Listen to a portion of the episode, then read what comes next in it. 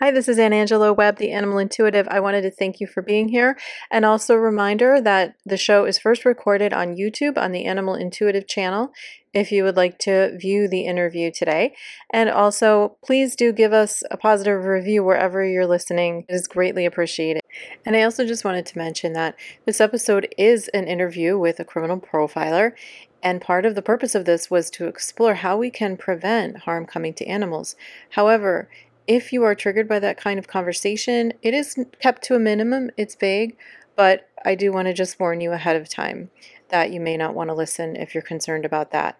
And also, probably not appropriate for children, so just be aware of that.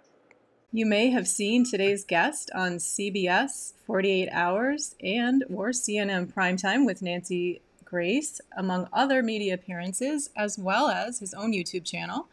He's also been featured in the gripping show Dark Minds on Investigation Discovery.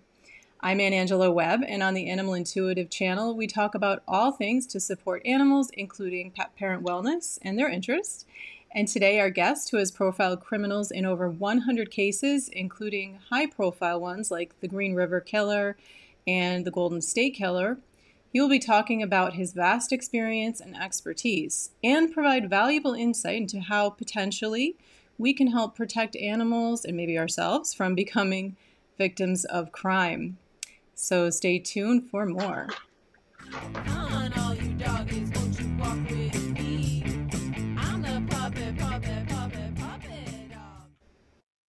I would like to welcome renowned criminal profiler, psychotherapist, addiction specialist, and animal lover, John Kelly.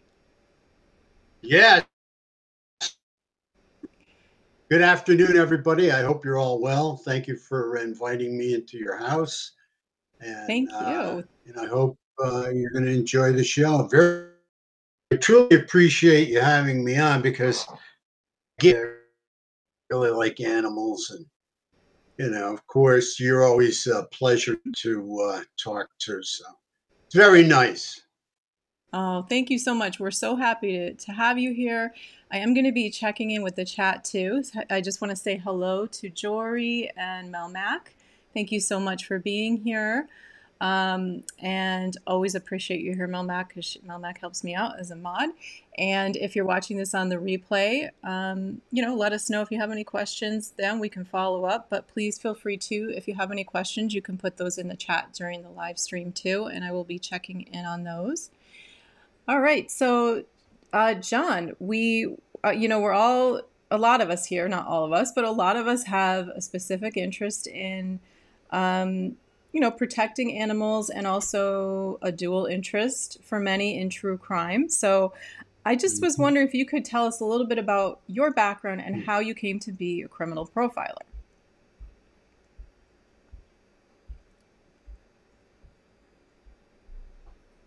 Oh, did you lose me? You couldn't hear me? Yeah, yeah, yeah, yeah. Okay, so we're just wondering how you came to be a criminal profiler. Okay, well, I'll tell you, I uh, a psychotherapist, uh, social worker, addiction specialist in Jersey. And uh, I was doing a lot of research on low self esteem, low self worth back in the day, many, many years ago. and as I started to do my research, you know, first with uh, in addiction, started to wonder how much low because of course we know they're so nar they oh, think they're so superior. We had a little bit of a delay there so we missed a little bit about what you said but but uh um is there any way do you think i can change that or do uh, I don't know. It may just be um, sometimes the the the wires just get filled up. I think, or that's not a good way of putting it. But too many people sometimes on at once, like not necessarily where you are, but like in general, it could just be interference during the day, but because uh, of a lot of traffic. But hopefully, it'll mm-hmm. warm up and get better. so anyway, the uh, my phone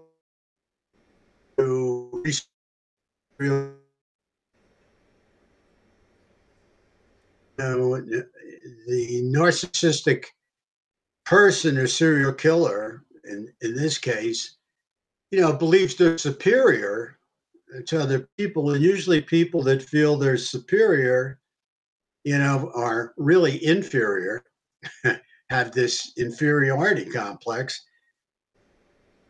How much they thought about themselves early uh, after going through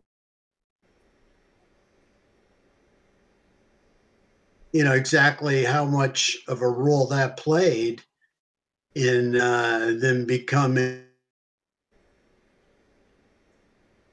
women uh, you know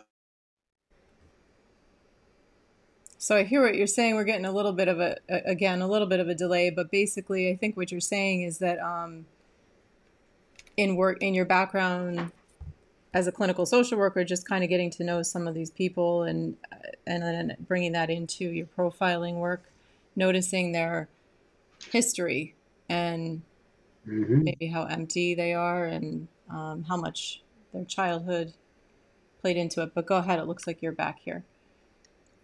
Yeah, that you know, of course, I believed um, that an addiction, I was the first one to bring that out. Because if you talk to most serial killers, they say they can't stop.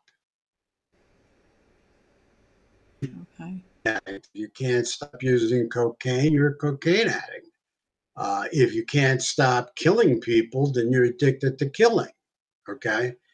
So, and the whole, all the power and control uh, that comes along with that. So I decided to uh, put a team together and to add a new piece to the psychological behavioral profiling, and FBI included, and see if we could come up with an addiction profile and add that into the psychological behavioral and maybe have a much better thing, these killers and trying to, you know, uh, catch them in a in a shorter period of time. Because a lot of these guys are uh, not easy to catch. It takes a while, and you have to really know where to hunt uh, for this type of animal. It's a very vicious uh, person. Um, you know, I've uh, I've uh, researched Henry Lee Lucas. John Wayne Gacy. I corresponded with over the phone, um, or, or, I'm sorry, uh, corresponded with through back in the day. And, you know, uh, Keith Hunter Jesperson, serial killer out of Washington, um, you know, definitely uh, I, I had a lot to do with him and talk with him um, over the phone. Uh, we even had him on Dark Minds. Um, you know, so I mean, these guys pretty much uh, really have no guilt, no remorse, and actually could care very little animals. You know, mm-hmm. now another reason that drove me into this once I started to figure out this could be an addiction is because I'm a recovering cocaine addict for many years, one day at a time. And I wrote a book. It's called Discovering Lazarus. And Discovering Lazarus is the good, the bad, and the evil. yeah, the good, the bad, and the ugly. Well, there's some evil there. But the good, the bad, the ugly of John Kelly, okay? Uh, and, you know, uh, from, you know, recovering uh, as a cocaine addict, become, becoming a profiler, so here I am, and uh, you know this book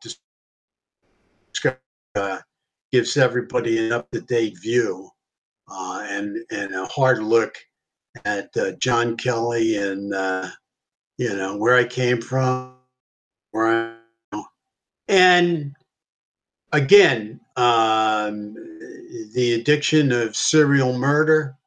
Um, I just can't talk enough about it because try to understand a person being addicted to taking another person's life, to have violent powers and sexual control over. Uh, it's just really incredible to have that type of an addiction.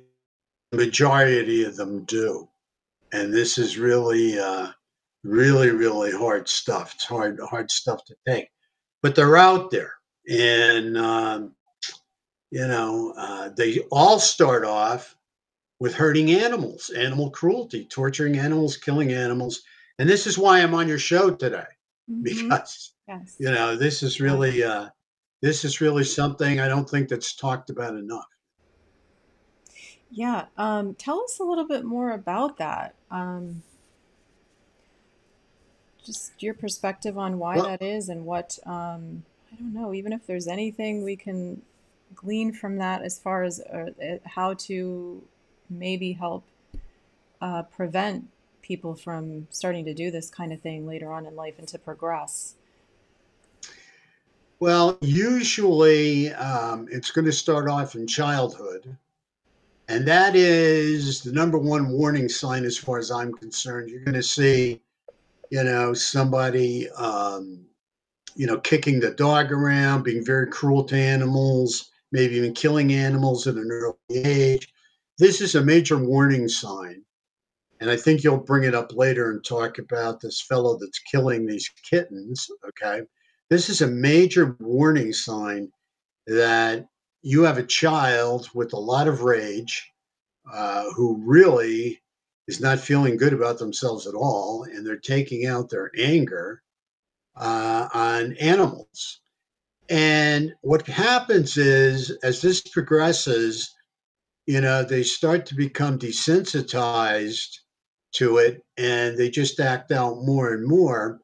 And uh, from the serial killers I've spoken to, you know, they said that, uh, you know, this is a really good exercise for them because by, you know, uh, killing smaller animals, it's helped desensitize them to killing, uh, which are human beings, you know, and uh, they're very focused on this. They're very focused on, you know, this whole uh, this whole uh, ritual, if you will. And usually, you're going to find it. If uh, you find a serial killer, usually you're going to find a turbulent, uh, neglectful, abusive childhood and you're going to find, you know, this major mistreatment of animals, including, uh, you know, uh, torture and murder of animals. Um, somebody's asking the question. Melmac is asking the question. Um, would that be killing of animals be disguised as hunting? Ever?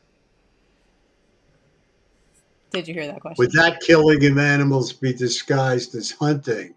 Uh, yeah, well, yes. Uh, some of them do hunt, and um, you know, uh, they take great enjoyment out of it. I know one in particular I'm thinking about. I mean, he lived to hunt and hunted to live, but yet even going back before the hunting, uh, at a very very young age, he was uh,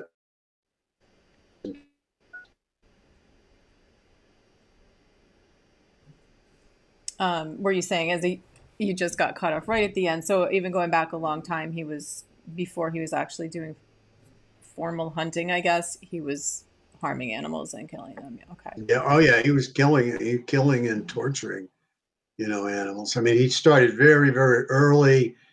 In fact, he could even trace it all the way, you know, being like six years old, seven years old, and torturing insects and stuff. I mean, he just this this particular serial killer is is a sadist, and um, I mean he's away and he's doing consecutive life sentences, but um, I mean he is no no conscience, no sense of guilt or remorse. Nothing.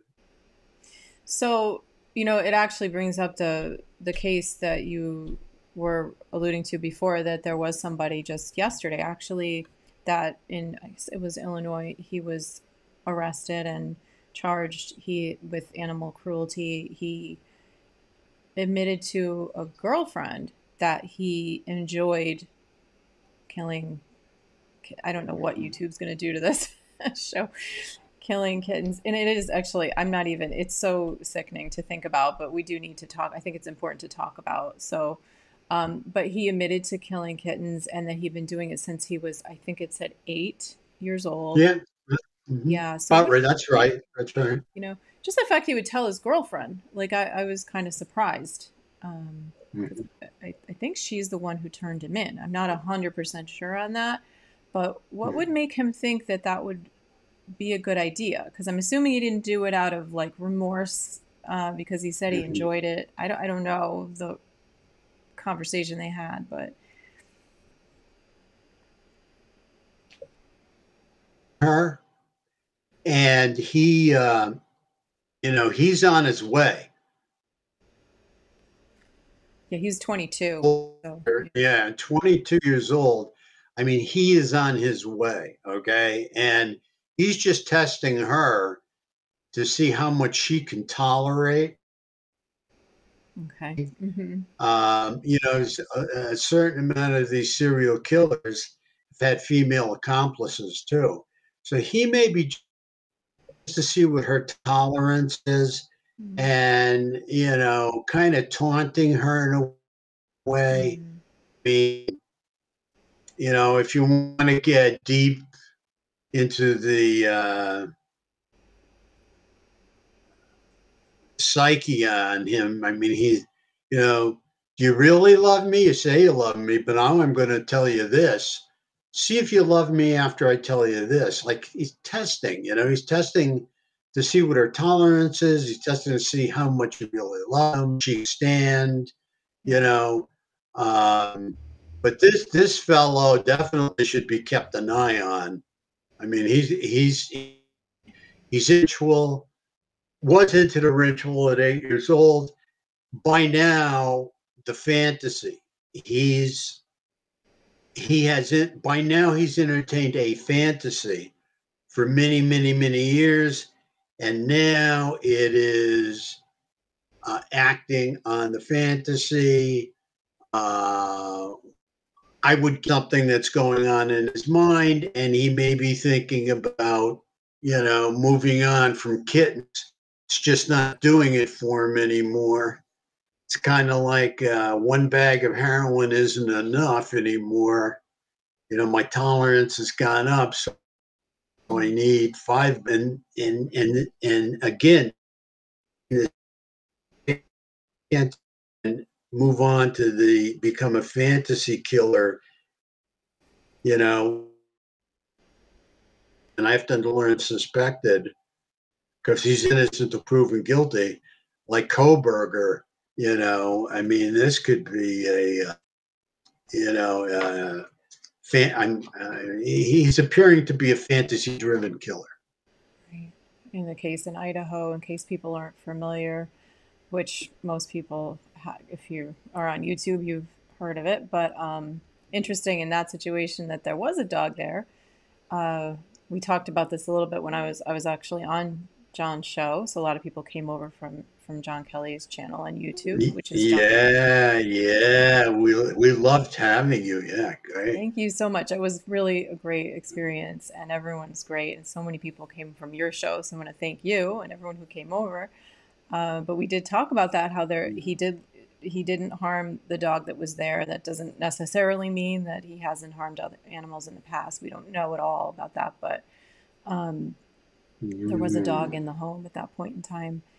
Um, whether he knew the dog was, or, you know, present, we don't know. But um, it it brings the question. Um, so, you know, what what do we do? Because you mentioned that uh, this is somebody who should be kept an eye on, and uh, we did you know a little bit of looking into this, like what is out there to protect our pets society, us from these people who would do these things.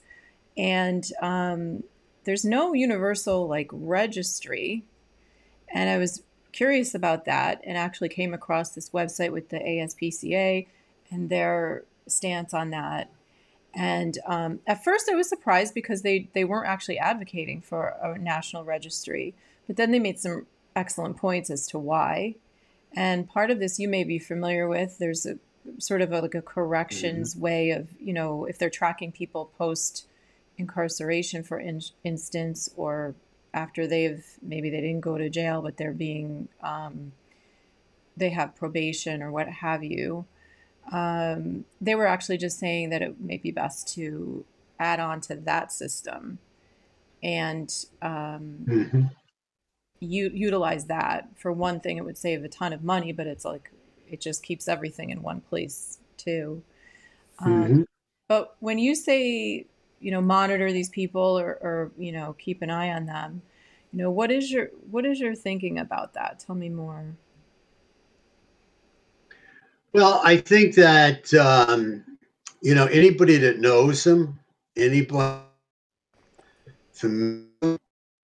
um, should keep you know their ear to the ground and you know uh, if they hear something say something um, you know i think um, now that he's been uh, in the media and people know about him and know about him killing these kittens. Um, you know, if if uh,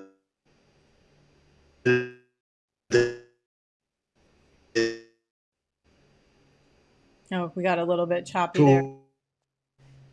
Okay, if he's um, you know, uh, women or children.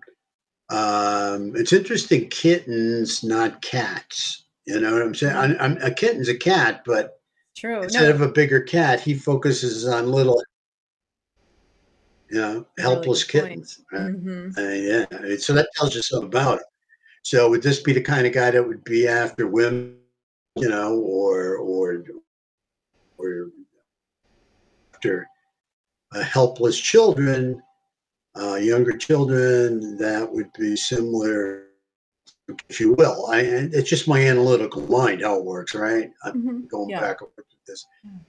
But, but again, I have to say, I have to say that uh,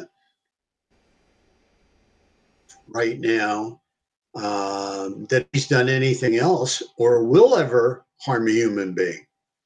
You know, maybe he's just uh, you know, a real kind of cowardly guy that can take it out on kittens, but, you know, uh, really is afraid to uh, hurt other human beings.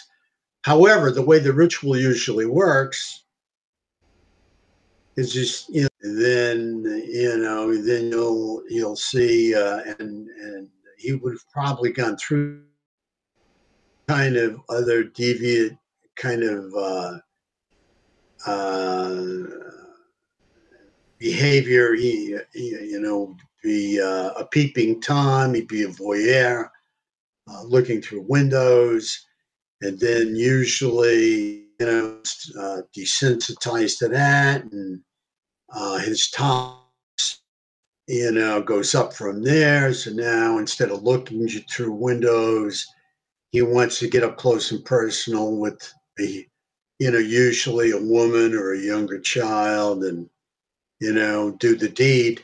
So I, you know, it it's just it's just a very uh, initial excellent warning sign as to possible future could be with with a uh, with a predator serial killer.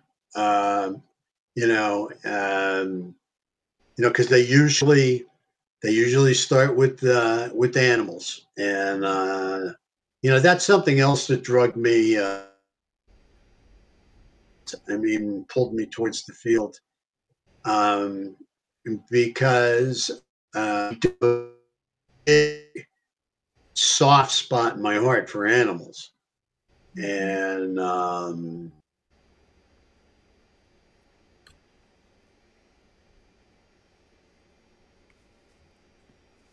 Oh, we froze a little bit there. Two o'clock is Okay. the witching hour. Apparently, everyone's on the. I was in, um, no, you, I were was, saying I that was in the. Go ahead.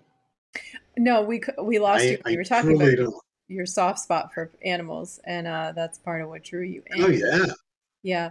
I was wondering if you have any thoughts. You know, I know the outlook isn't necessarily great, and I, I'm, you know, not up on the latest total research, but, um, and, you know, I just for perspective or context, I'm a licensed clinical social worker, used to work with kids with some serious uh, mental health issues. But, um, so what are your thoughts on getting to kids young who are displaying anger, possibly even doing things that maybe, you know, it's kind of hard to tell, like doing things to insects to some degree. I guess, you know, I'm not saying it's okay, but maybe some children, when they're young, they don't really understand yet that what they're doing. Um, but what is your perspective on when to get help? When parents should start to um, think a little bit more of maybe we have a little bit of problem starting here. Maybe we need to get help in what they should do, who they should seek out. I think that it's uh, important to, um, you know, get them to a counselor, a mental health counselor, as soon as possible if they see, um, you know, extreme rage, or uh, in in in a child you're talking about excessive anger, being misdirected uh, on animals or uh, even you know uh, a child uh, torturing insects or whatever. Uh, I mean, kids will be kids, but you don't know. I mean, you know, insects are one thing, but when you move up to animals like dogs, puppies, cats, whatever, I mean, then you then you then you you you know you're seeing some really misdirected um, anger coming out, and they should be in therapy to someone to try to find out what's at the root of this, uh, you know, this anger. So, especially to be looking out for, you're saying would be doing things to either insects or animals, but especially when it's coupled with anger. Like when you see that anger, there's um, Yeah, the very fact that they're doing this is usually a projection of their anger, even though they may not know this. It's usually, you know, they want to. It, it's usually they want they. um, you know, hurt kids. We have a saying: "Hurt kids hurt people." yeah. Always as a society, we always have to be uh, on our on our game, and um, you know, uh, ready to kind of child abuse that we see. Because hurt, hurt, hurt, hurt kids definitely grow up to hurt people. And, you know, also, I think you said you wrote a book about this too. You had a second book that uh, related to this too, this topic of. Um, The uh, my first book was uh, over twenty years ago. Was uh, warning signs, and um, in warning signs, I talk about uh, internalized anger, and um, this is really just you know it was kind of my uh, my swan song to um, you know the social work field and heading into the anti-social work field.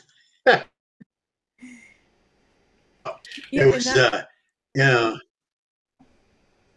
yeah I, I think you were starting to talk a little bit about that, and I was curious. How did you transition from going from working with, you know, just sort of the general, you know, population addictions and all of that to profiling? I uh, did my research and realized that serial murder was an addiction. And, um, you know, and I was positive of it. And um, I'm known for being the first to head that to, to come out with it and say it was an addiction.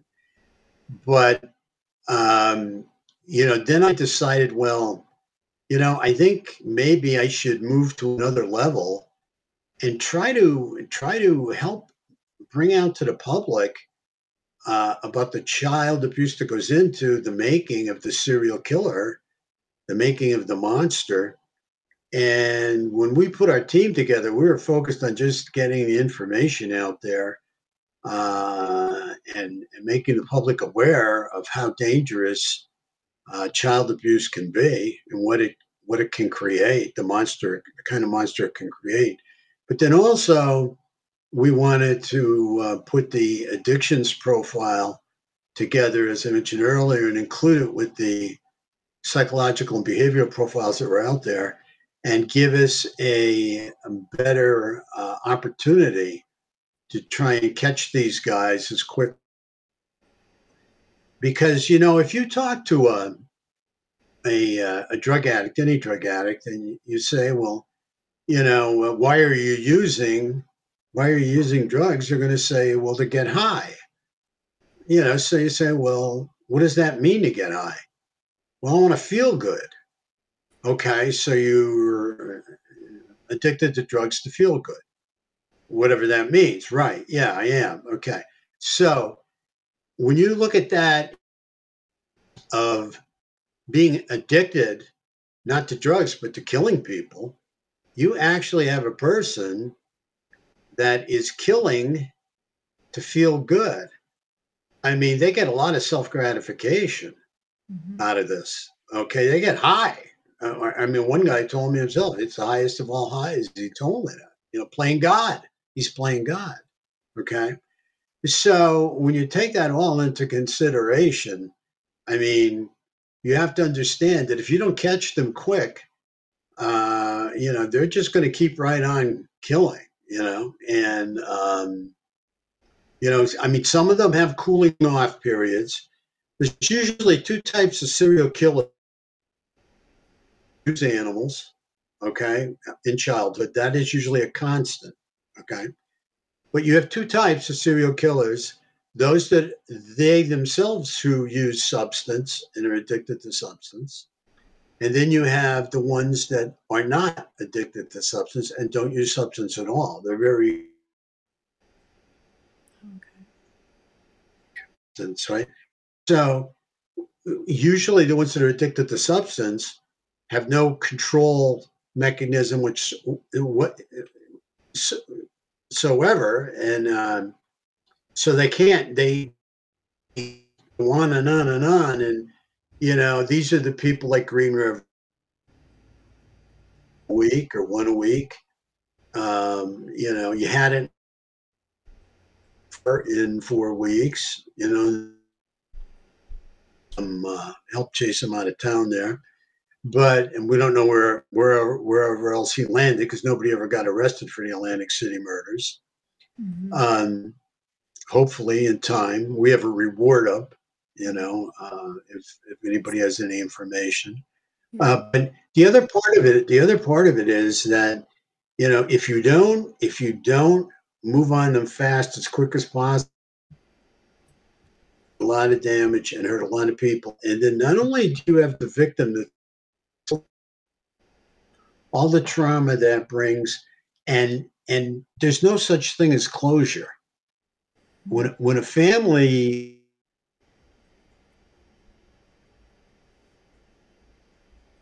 there's no closure.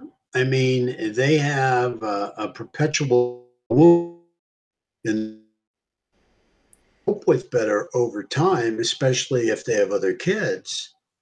But you know, it'll it'll it'll never completely heal. It'll it'll always be there. You know, So it's very important to jump uh, as quickly as possible in any which way you can to not only identify somebody that could become violent and and get the and get them acquainted with law like we've done to try and work with law enforcement or the media to try and catch uh, some of the guys to try and give the cops a head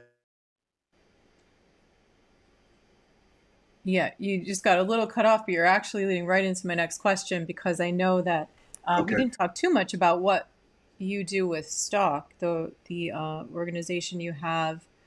Maybe we could tell us a little bit more about that. I know you had a case in Canada. Mm-hmm. It was rather interesting. Yes, STALK. STALK stands for System to Apprehend Lethal Killers.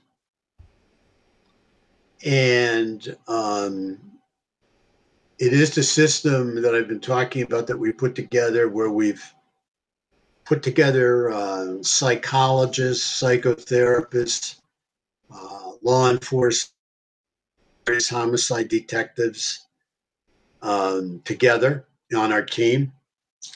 And um, again,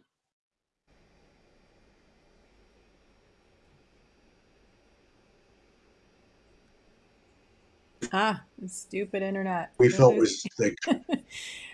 you losing me? Yeah, I just lost the about you. You you said what the organization name is and that you work with who you work with, and then we lost you. Um, as far as where it goes from there, we got who you work with, but not what you're doing exactly. Yeah, we you know we try to uh, work to get the word out on um, what type of person they might be looking for. Okay. And so tell us a little about the mm-hmm. Canada case. Uh, you did a profile for that. Yeah, the Canada case um, was very interesting. Somebody was butchering all kinds of uh, animals and leaving them out to be found up in, uh, I think it was uh, Ontario, Canada up around there. And we had we had done a show with the um, you know the the producer called me up and said this is going on up here she's a real animal lover he said all these animals are being found slaughtered all over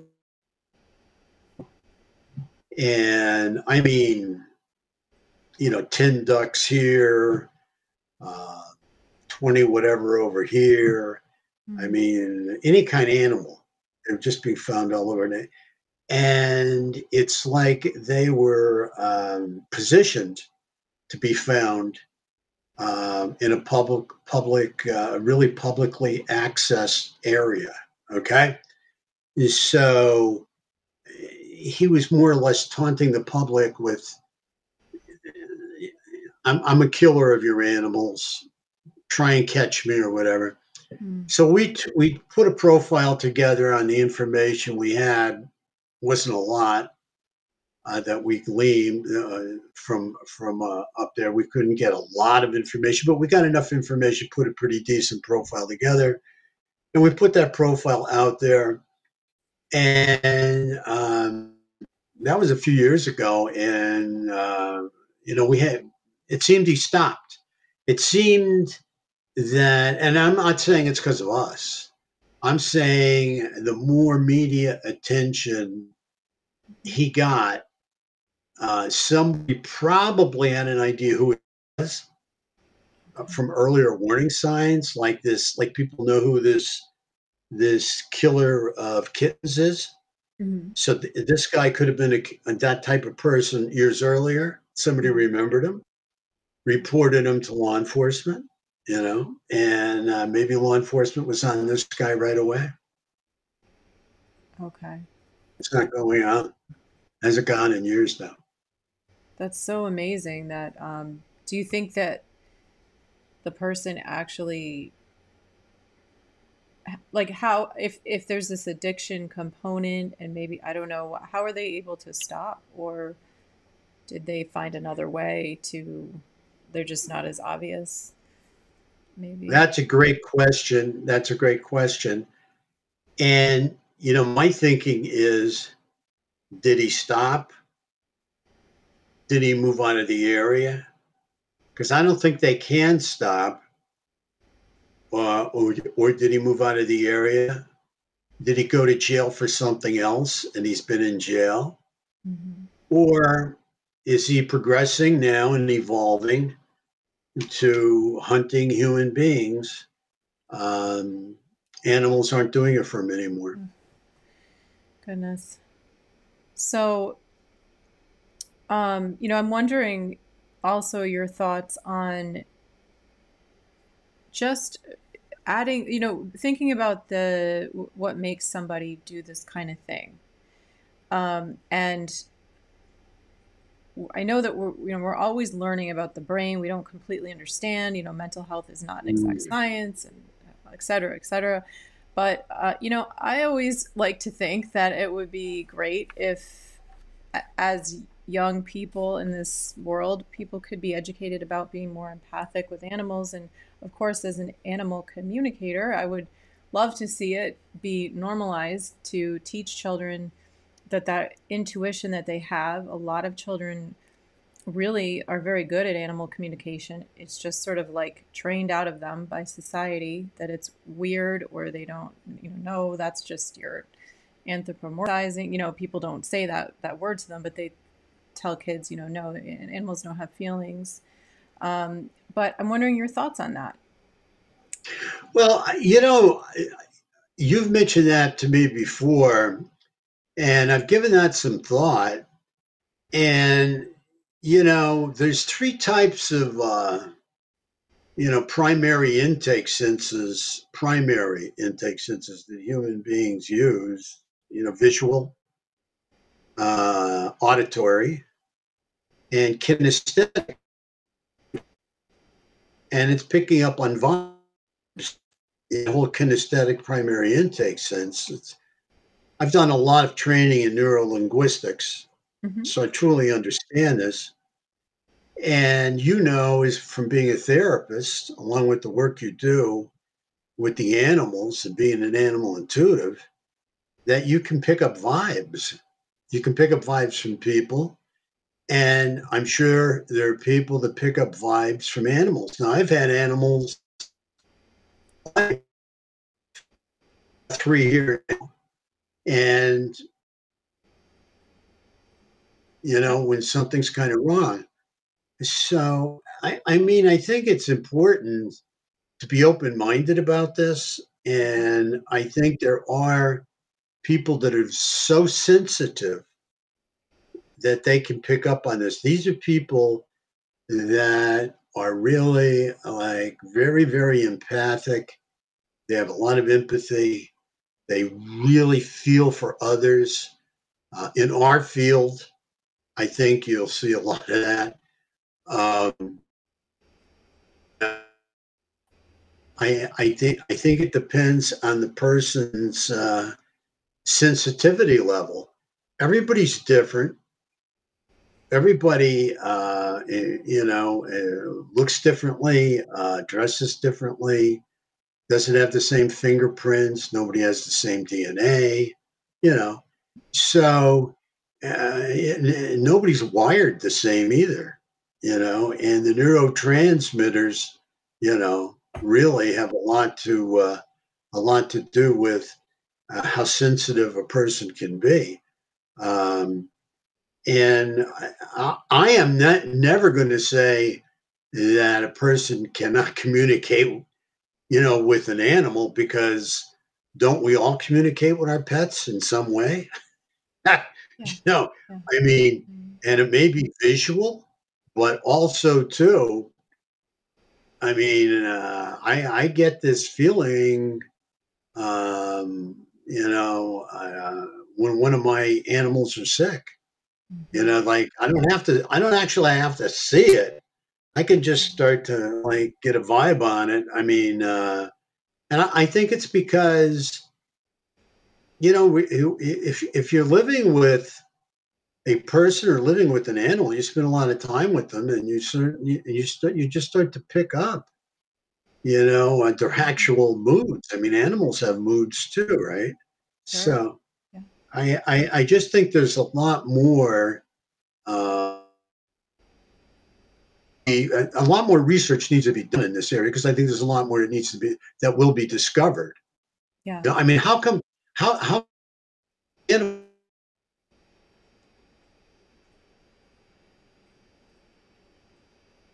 and We lost that question uh, you just asked. How come? What was that? You know, I mean, how how come animals can pick up on us? How about a Right. a, a, a- baby gets dropped in a zoo and a, and a and a female gorilla picks up the baby like a child and Right. wants to give the baby back to its mother or take Right. care of the baby. I mean, would it? Mhm. You know, I mean, uh, you know, why do fawn, a baby deer, you know, just you know, walk up to your house or something like that? I mean, I, I just think there's, uh, I just think it's much more research, uh, and and and uh, the proof in the pudding is dolphins, and what dolphins have been taught to do Mhm. through interaction. Yeah. Yeah. And I actually had an episode not too long ago, it was sometime this spring, about the recent research that they're starting to hypothesize what's going on in the brain uh, with magnetic fields, and they're starting to be able to hone in a little bit more on what might be going on with telepathy, including telepathy with animals, with some experiments with um, animal behavior with each other. And um, so I think they are starting to. And you know what's always interesting to me is you you hear about people in law enforcement they they have a finely tuned gut. They have an instinct that they they've developed. And sometimes I'm like, wouldn't these be the first people to acknowledge that that exists? Like when they just have an, a gut intuition, this this person's not right, or this. I, I feel drawn to go look more into this area on this case. And I'm wondering if you actually see an openness that traditionally we don't we don't think about as being what really is going on with people and detectives and law enforcement if actually you do see that Yeah, I do see that gut feeling you're talking about. Uh, I think, um, you know, law enforcement, especially uh, law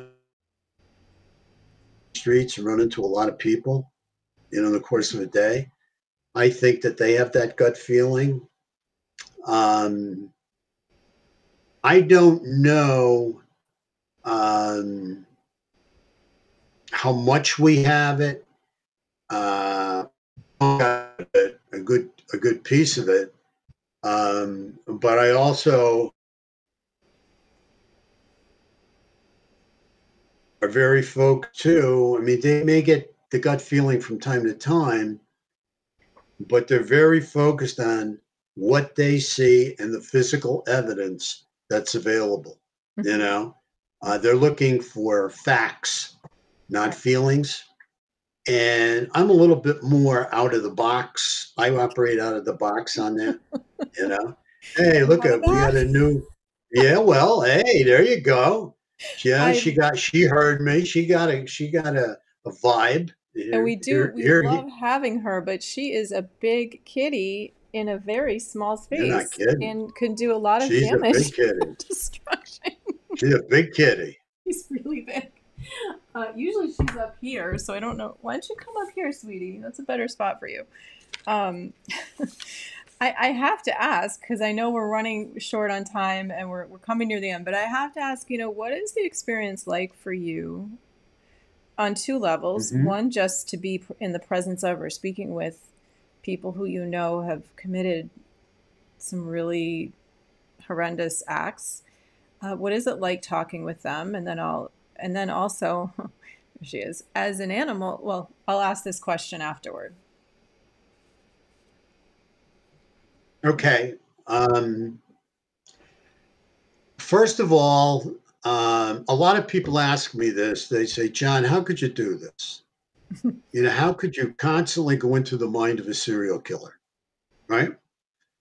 And, you know, the bottom line is it's one thing if you go into a serial killer's mind, it's another thing if you let the serial killer into your mind.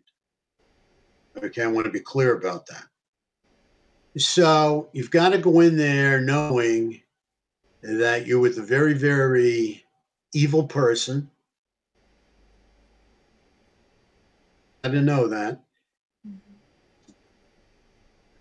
Usually, if their lips are moving, they're lying. So you got to be prepared for them to lie to you constantly. Sometimes, what kind of rapport, how much you get to know them. Okay.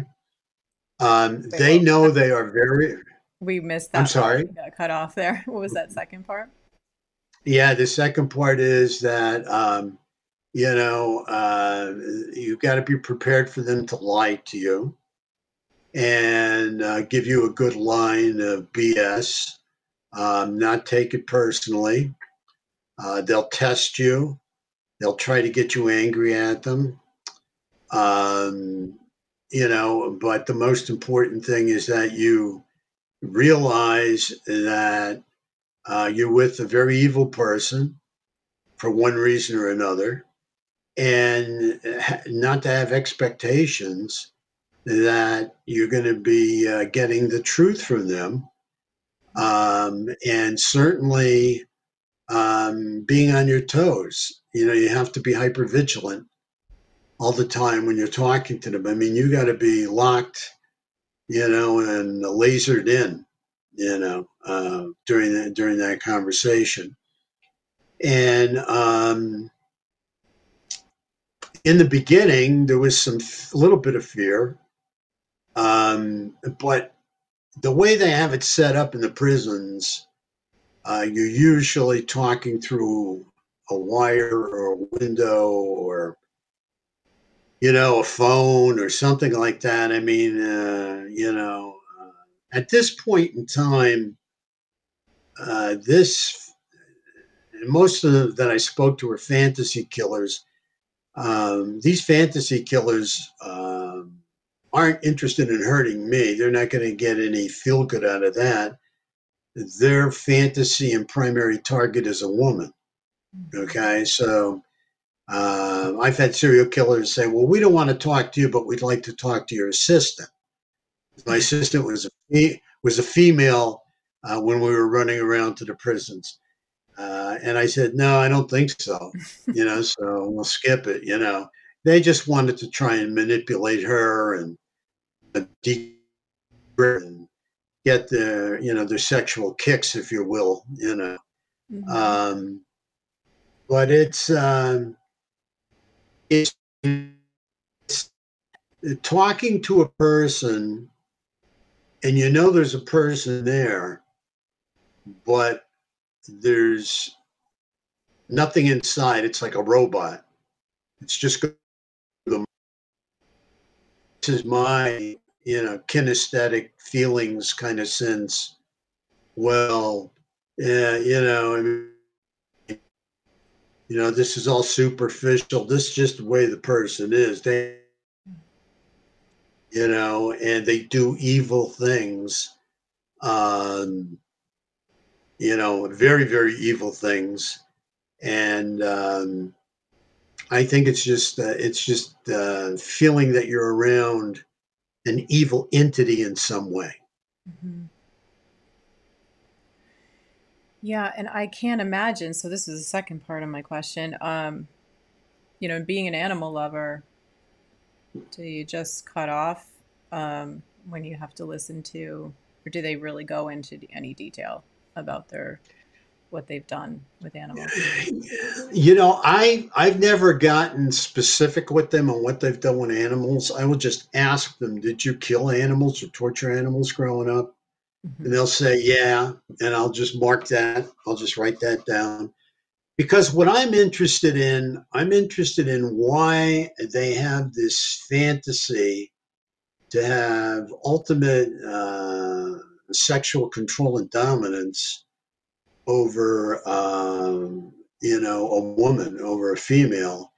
And that's where I'm going to start to deep dive, try to try to deep dive into their psyche to see how that was created. You know, was it um, is, is it possibly something genetic? Well, I can't. I'm not going to know that. I'm no, you know, uh, genetic uh, expert in any way, shape, or form. So I have to look at the behavior they grew up with, and I got to look up at look at the environment they grew up in, and as look at, I can see what the relationship. Usually the mother, but you know, sisters, girlfriends, uh, being abused or tortured uh, through ridicule at school, like uh, this Kohberger claims. Mm-hmm. Um, he was real fat, and uh, and, he, and, when he was younger, and girls used to really pick on him in school and uh, bully him, right? So I'm looking for that. I mean, what caused this hatred? You know, what caused this hatred? You know, for women okay, that you have to uh, have this kind of uh, sexual control and dominance uh, over them in, in order to hurt and kill them. Um, where, where, where did this come from? And uh, this fear, because what's interesting with a number of the serial killers I've talked to, I'll say to them, Were you afraid of are you afraid of women? Mm-hmm. Yeah, in general, you know, because they never had much of a dating life or social life with females, mm-hmm. right? Yeah. And and uh, they have a fear of women. Some of them have a fear of women. So the the only way they feel they can be with the women, a, a woman, is to, um, you know, um, her knocked out or in some way. Some kind of sexual relationships uh, with that particular woman but normally they don't they don't, don't do uh, social things with the opposite sex. You know they they're they're not known for uh, you know, uh, their dating skills. Yeah. growing up, you know. Uh, Mel Mack asks, she wants to know at what age they start harming animals. Is there a roundabout age? I would say probably anywhere between five, and this is a guesstimate on my part, but I'm sure there's research out there that can be found on the internet. I think probably between five and seven, five and eight you know they'll start you'll start to see that misdirected rage mm-hmm. you know you'll start to see that acting out you know and uh, that's if you could get to a child early you could probably save a lot of lives 20 years later because by getting to that child early and getting that child the proper mental health treatment that they need and getting them a safe place to express their rage and anger. I mean, um, you know, can can uh, uh, prohibit. It's very possible it can prohibit them from becoming a, a, uh, violent predator later on. Yeah, I know we talked a little bit too about the kids I used to work with. It's been it's been a long time, but uh, we, they used to go to a place. Sometimes they would go there and learn how to treat animals better as part of kind of their own therapy. I mean, you know, I'm sure they're very cautious still about who goes and um, how far along things are, and there's a lot of supervision. But it was a really great place um, called Green Chimneys. It's just an interesting place to look into. People are curious mm-hmm. about that kind of thing. They had a whole. Um, I used to visit kids that we placed there after they went there and sometimes before. So I've been up there and it's like a almost like a farm kind of setting and they live there. You know, they go to the kids go to live there. And so I think that's a it's a great example of ways that we can get in there really early and try to Yeah. change things. And it's not necessarily hopeless.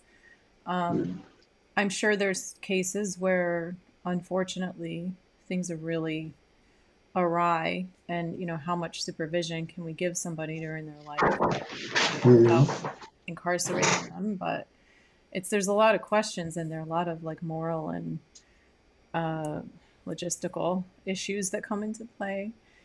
Um, and I think you're right. I think there's evil. There's just a component of, of evil too that can come into play. I'm not saying the kids are Mhm. evil. I'm just saying that um, sometimes in these situations that there's an element going on. It could be just in the home or as an adult in that that person has um, whatever they've gotten involved with or been exposed to is carried along with them and now it's really just a part of them. But um, that's a whole nother topic i guess. That's so is there anything we haven't talked about um, that you think that we should have that we haven't touched on or any questions we haven't asked that you think you, you'd want to mention before we end Well, I think I think that um, you know the the evil is uh, is a show on you know unto itself. If you want to get into you know the um, kind of piece to this um, to um, I think I, I I call it evil energy and it's something we can talk about and see if you feel okay. you know uh, uh, evil energy in got into them somewhere in childhood and then just progressed internally and then uh, later on in life it built up internally with inside them through a lot of rage and then it became volcanic rage and then it exploded. So yeah i'd certainly be interested in uh, coming back because i also feel and i want to apologize uh, to you and your audience that um, you know you got cheated a little bit here today because there was a lot of breaking up of the sound Uh, well, well and um, happens I'm if you wanted to have me back, I would be more than happy to come back. Yeah, Yeah, I think it'd be great if You you're, if you're watching. You have questions. I'd love to have people send your questions, um, so that we when we have John back, we could have everyone's questions kind of ready to go. Oh, Um, that'd be smart. Smart. Yeah, you can e- leave them in the comments section, and that's probably the easiest thing to do. And and we'll start looking at those. Uh, you can also email me at Anne with an E at intuitivetouchanimalcare.com. Um, because I, I think that it's definitely yeah evil energy great way to express interesting yeah i definitely believe in that um you know that that exists. And it can really get as you said like in people and just kind of grow and grow and grow and they're feeding it too. So if they're doing any of these kind of harming of other beings i think that it just gets fed on and it gets bigger and bigger. Um Well, it's just it's it's the way they carry themselves too, and I'm you today. Uh, I can chameleons, okay, because I like I know they're evil when I'm going in to see them. I'm, I I I mean they've killed people. They've killed many people. I'm going in to interview this guy. I know, you know, he's no goody two shoes. This is neat. So, but also how flat they can be when I'm with them in a, shall we say, caged kind of environment because they can be themselves. mm, They can be themselves because they're gonna, they're doing life. They're they're doing life in prison. mhm. So there's no sense or no reason for them to start to try to um, you know, portray themselves in some other manner. However, when they were out and about and killing people, they could hide this evil chameleon.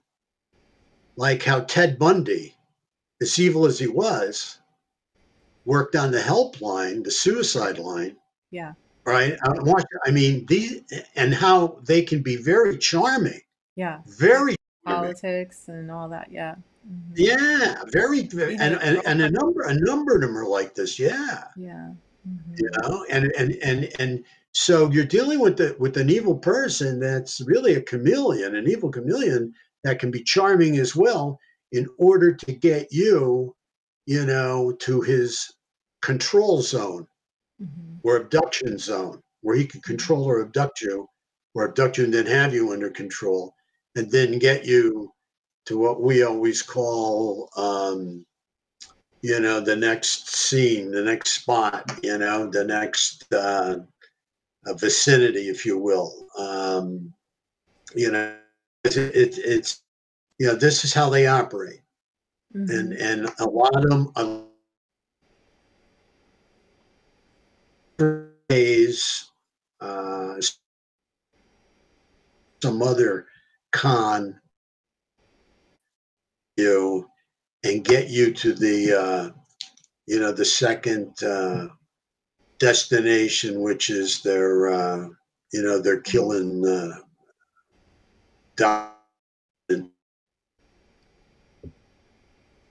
Right. If you can, never go with them. if you if you can figure out what's going on in any, I guess. Never go to the second location. Yeah. Mm-hmm. Get it on right then and there.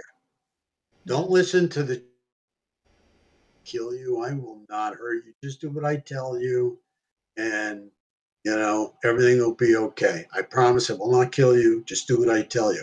Well, we saw up in Delphi how that worked, right? Mm-hmm. I mean, you know. Um, so again, again, the evil, evil chameleon, and uh, how they you know, manipulate. Yeah, and I mean, you know, I know not everyone believes this, but I mean, I think that they're aided by that. You know, if you have something that's beyond just the human, you know, there's a supernatural component going on. Um, you know, we don't, we don't know, you know, the extent that that can that can influence the the victim, like you know, how much much more power that gives the person. And I I personally believe that that's there. That um, know, it's uh we have to protect ourselves so um, as much as we can but but i promised i wouldn't keep you too too long today and we've gotten so much from you and um, i apologize because i don't know. Sometimes this just happens where there's a there's like an internet strain. I know neither one of us we did all our we did everything we could do on our ends to make sure we had a good connection and everything was set beforehand but then it just sometimes happens. It's I do think sometimes it's because it's like during the work day or earlier sometimes, like maybe there's more people taxing the um I, I don't know. I'm no electric electric person, but it's called electrician. My husband's probably dying right now as a person in that world. He's a contractor, but still. Um, so I, uh, well, but I want to thank you so much, and also, so again, we can everybody can find you on where again? Where I think uh, Mel Mac was. Yeah, John Kelly Profiler. Um, you know, I'm pretty. We're pretty much on YouTube. Um, we're not on every week. Um, we'd love to have your subscriptions, any comments you have, but we're we're we're we're we're usually putting one out one every month right now. We're going to bring it down to one every two weeks. I don't like to be on unless I really have something to say because, um, you know, the stuff we're deep, deep diving into is pretty scary and evil stuff. And, um, you know, I like to make sure we, uh,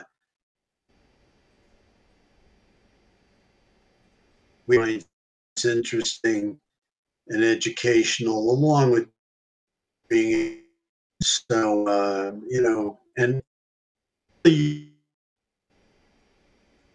we're just not going to be on YouTube talking about a case to talk about a case. Mm-hmm. We're talking about it for a reason, for right. a reason.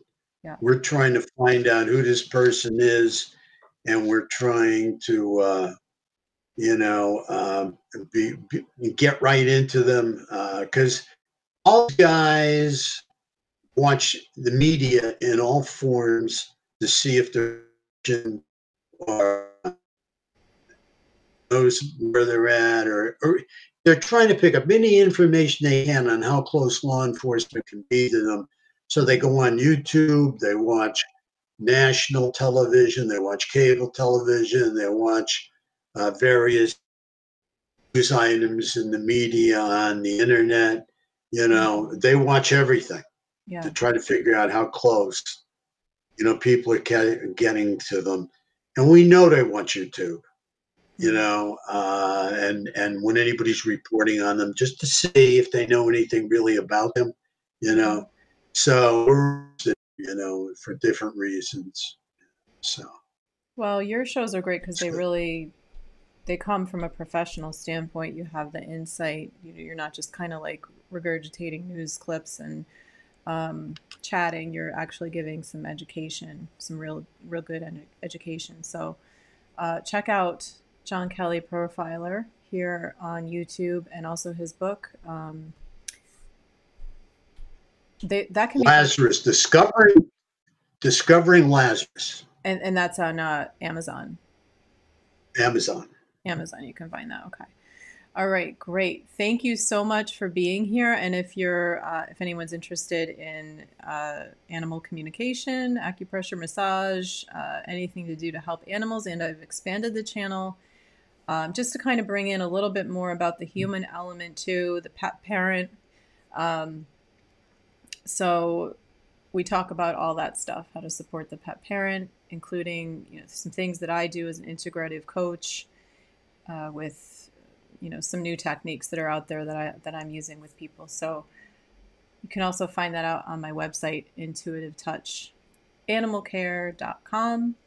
And I also want to mention, and I've mentioned this here and there, but I don't know how much it's gotten out there. If you're somebody who has experienced, you know, been through something where your well, your pet or a pet that you know in your family has been the unfortunate um, victim victim, which includes witnessing something like we've talked about today, um, the harm to a loved one. I do, in some cases, offer no charge services around that. So you can reach out to me, and that includes helping the animal uh, to some degree, helping people short term with that. And uh, I don't, that's pro bono. So it's Anne with an E at intuitivetouchanimalcare.com. You can find me directly there. So thank you so much for being here, John. I know this was a great, great show. There's gonna be there's a lot of interest in this this topic, and um, let's keep our pets safe, do what we can, and just try to be mindful and be more aware, and try to you know help, especially these kids who we can get them when they're young and hopefully intervene and you know not that we're trying to put labels on them but you know, just to compassionately and and thoughtfully uh, do things to to help. So. And I'd like to thank you all so much. Thank you so much, Anne. I truly your pleasure. audience. I want to thank your, you know, allowing me in. Sorry again if there was any uh, on our end of it. I'm sorry if there was any of the. Ah. Uh, uh, mishaps with the uh, with the audio. But anyway, thanks again, and God bless. God bless everyone. Take care and have a wonderful rest of your day. Thank you. Rub my belly, rub my belly.